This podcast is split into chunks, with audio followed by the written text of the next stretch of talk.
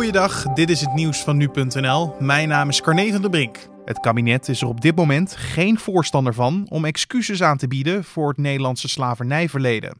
Hoewel premier Mark Rutte begrip heeft voor de oproep, zal het er volgens hem voorlopig niet van komen. Excuses vormen een risico dat de samenleving verder polariseert. Dat zei Rutte in het Kamerdebat over institutioneel racisme. De premier reageerde hierdoor op vragen van D66, GroenLinks en ChristenUnie, die het kabinet eerder op de dag opriepen om met excuses te komen. De meerderheid van de Kamer was het er wel over eens dat het bestrijden van institutioneel racisme vraagt om een lange adem, waarbij veel meer aandacht moet komen voor het koloniaal verleden. Minister Ingrid van Engelshoven van Onderwijs, Cultuur en Wetenschap en minister Arie Slop van Basis- en Voortgezet Onderwijs en Media gaan een taskforce instellen dat moet werken aan een betere aanpak van het lerarentekort. De taskforce wordt ingesteld na adviezen van Merel van Vroonhoven. Zij werd aangesteld om te onderzoeken wat er goed en minder goed gaat bij het aanpakken van het lerarentekort. Met een taskforce moet er onder andere een meer centrale aanpak voor het lerarentekort mogelijk worden gemaakt. En lerarenopleidingen moeten beter aansluiten op wat scholen willen.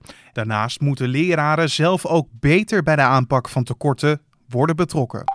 De Russische bevolking heeft ingestemd voor de ingrijpende hervormingen die ervoor zorgen dat president Vladimir Poetin tot 2036 aan de macht kan blijven. Dit blijkt nadat bijna alle stemmen van het landelijk referendum zijn geteld. De Russen kregen vanwege de coronapandemie zeven dagen de tijd om hun stem te laten horen. De kiescommissie meldt dat na tellen van 98% van de stemmen 78% van de kiezers voor de omvangrijke grondwetswijziging heeft gestemd. De landelijke opkomst tijdens het referendum is 65%. Nou, wil je nou meer weten over de achtergrond van dit referendum of volksstemming, zoals we het eigenlijk moeten noemen? Luister dan zeker naar de podcast van woensdagmiddag.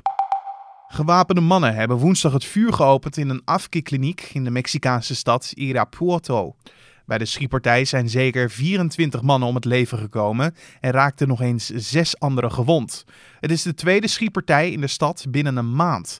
Op 6 juni overleden 10 mensen bij een aanval op eveneens een afkikkliniek.